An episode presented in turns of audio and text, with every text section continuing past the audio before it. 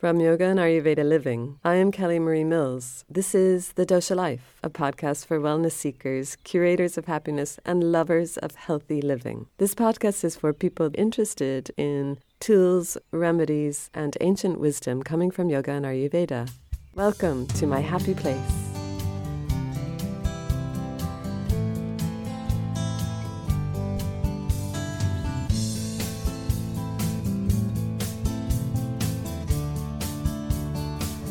This is Series 6. You're on Ayurveda and Yoga with our besties, the subtle doshas. Of course, it's a sort of wannabe thing. Most of us want to be our best. And so we try and grow and evolve with the best parts of us leading us into the right direction, we hope. But being more human a lot of the time than anything else, it means there are many decisions to make on our path of choices. And it also means our doshas help to make our decisions. So if they are out of balance, our decisions could be a little bit off kilter too. The subtle doshas are like the angels of our mind, and they can be developed from choices we make every day. The more discernment we have, the more we enhance our internal wisdom and body intelligence. We all really want this to happen. I certainly do. And our subtle doshas, they're the ones in the field of our mind. The activity of our mind can tell us so much about which of these subtle doshas is giving us direction at any time. So these subtle doshas, they live with and deal with the gunas, sattva, tamas, and rajas. And if you're like me, then you may have had a few experiences in your life where you wake up and wonder, how on earth did I get here? I mean, like, what a wild, wild ride it has been. So, if you ever meet this juncture in your life, my recommendation to you try not to be so hard on yourself. Some of us get given stuff by others, and sometimes it's something that we may have done that perhaps has taken us on a road that may feel unpleasant or unforgiving. And I'm taking a big leap thinking that perhaps sometimes we are given things that may seem like a gift horse but actually, in the end, turn out to be much harder work than we ever imagined. So it is to see it in all its truth, whatever decisions we have made, and we do the very best with what we are given.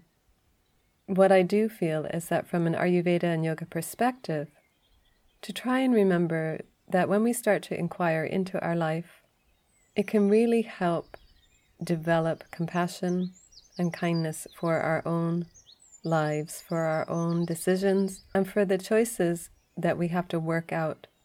What is the best thing to do? The subtle forms of the doshas have different names than their material doshas. The subtle doshas are the very essence of Vata Pitta Kapha.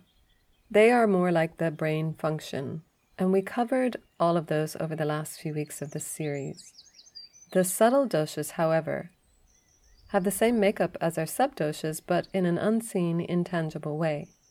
Like all of our senses, they are not completely tangible. We know they exist because of the experience of them. Smell, we can smell. Touch, we can feel. And it could be we could feel the air rather than actually touching it with our hand. Sight, hearing, taste, although we can taste the beautiful apple it's actually very subtle, isn't it? So each of these subtle doshas is a combination of the five elements, just as the material doshas. The subtle form of vata is known as prana, but the word prana gets flung around a lot in Ayurveda, and I just want to differentiate between the two. The form of prana I am speaking about is strongly linked with our material body, rather than connected to the life force. Prana is the life force, the essence of life itself. It is the precursor to all movement in life. You could consider it the divine essence. And it's quite different than to prana itself of the mind. This is the opening and the flowering of the mind. This is the energy coming from the life force and moving in to our specific mind body type. So our subtle Vata dosha is called prana. And it works and moves through the body through the sub doshas that we covered on episode two of this series. And it has to do with all of the ways that our breath can actually initiate clarity, discernment, and compassion.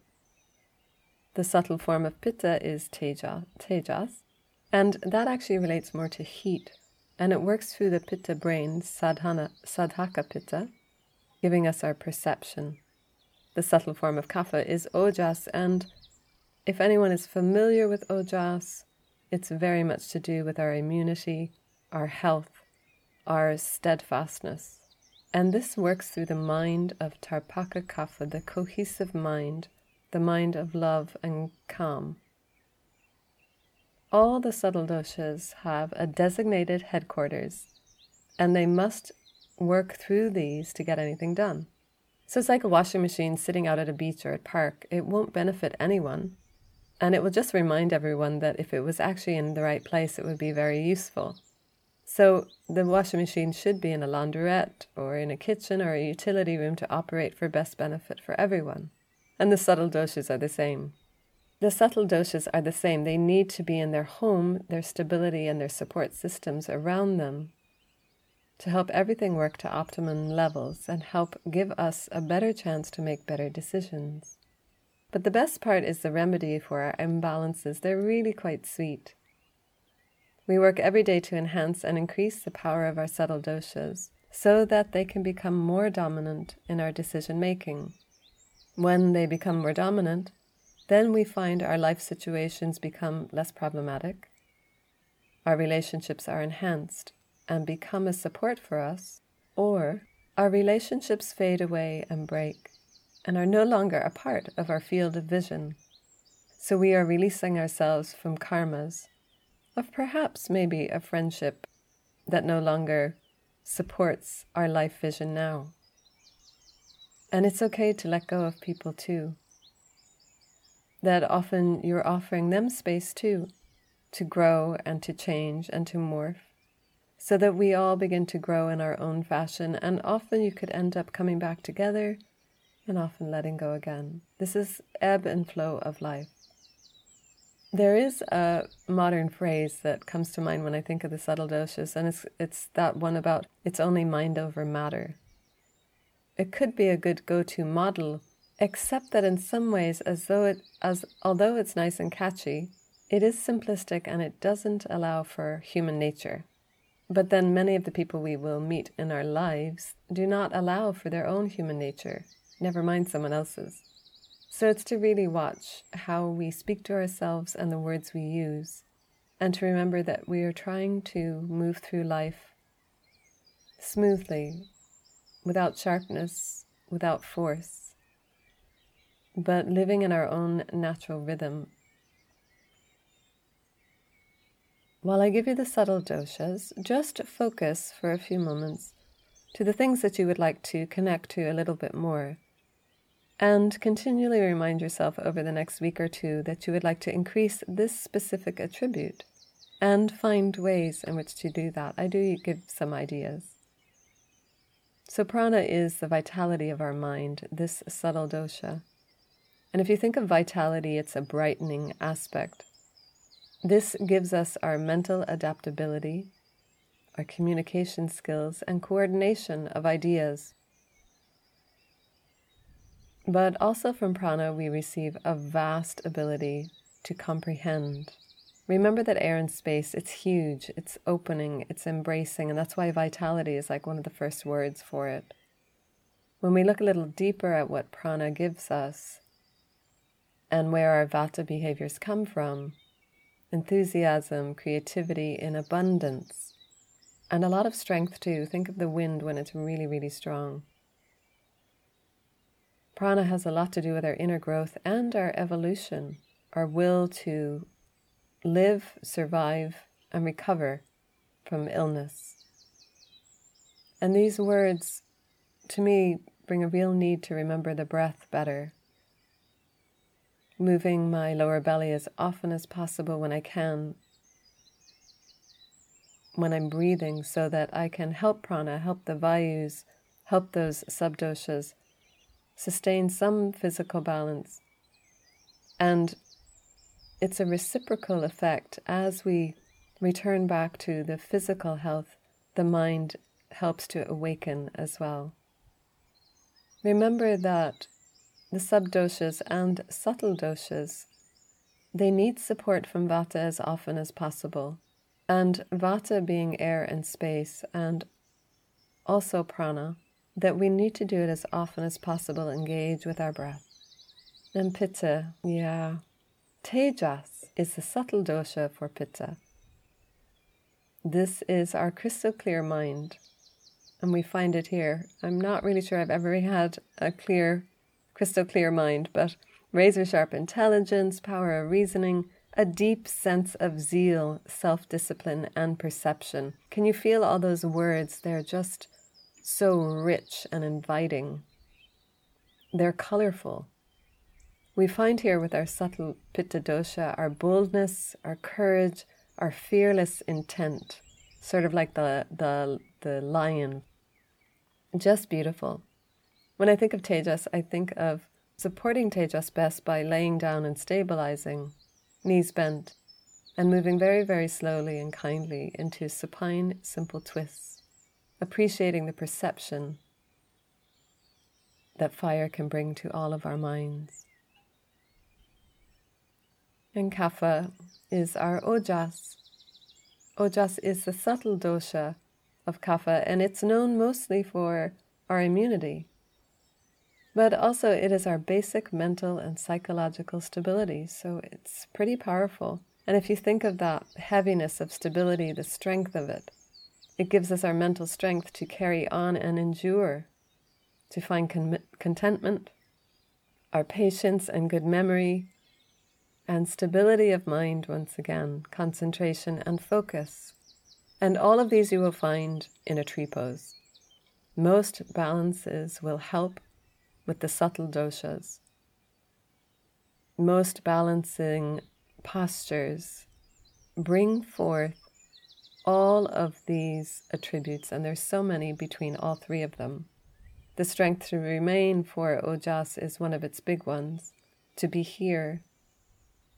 And always finding that sense of inner strength and the ability to overcome destabilizing forces not by moving and running away, but by remaining still, finding the calm and the contentment within, that as much as there is a whirlwind running around me, that I have the ability to remain and stay.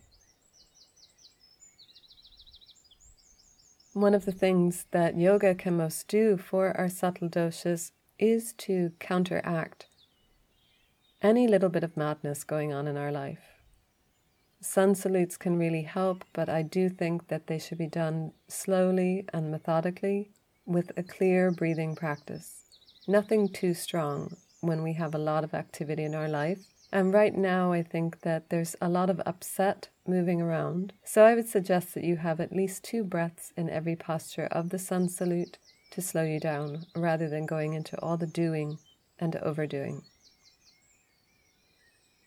Remember that overthinking in anything we're doing, but since I'm a yoga teacher, of course, it's all about yoga, but that we try not to think in the postures, but to focus in the postures, to find a focal point.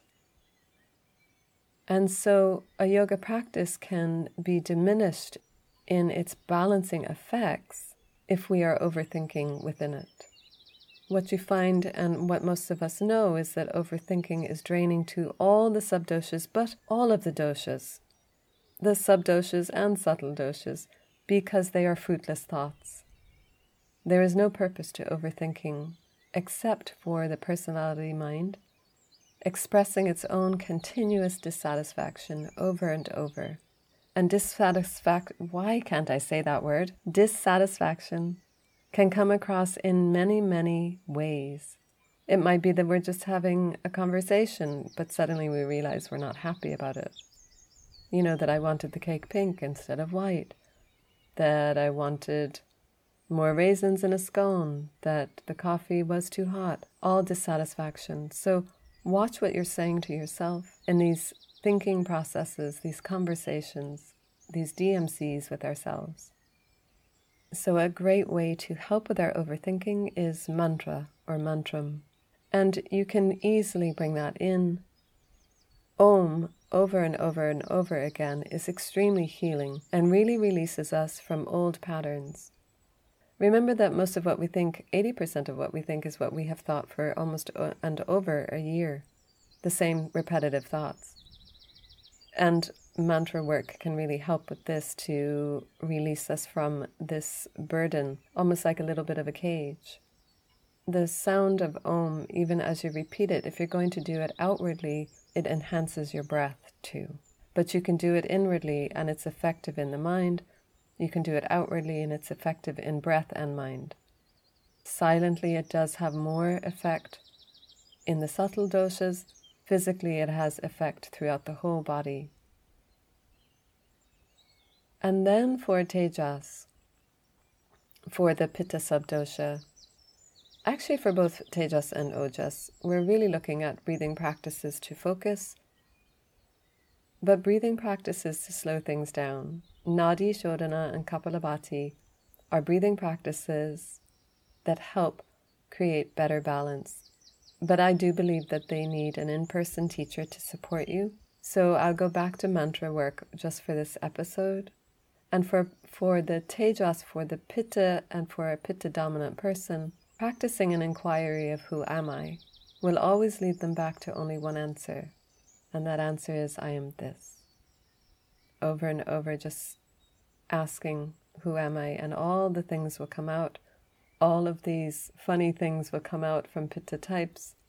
And it is to just let it keep going around and around in a meditation practice for a long, long time. And it is a great salve for imbalances of a pitta nature because eventually, coming to that conclusion, it has only come by kindness and compassion. For Kapha, the inquiry is to remove tamas, so we're trying to remove the inert qualities of an imbalance.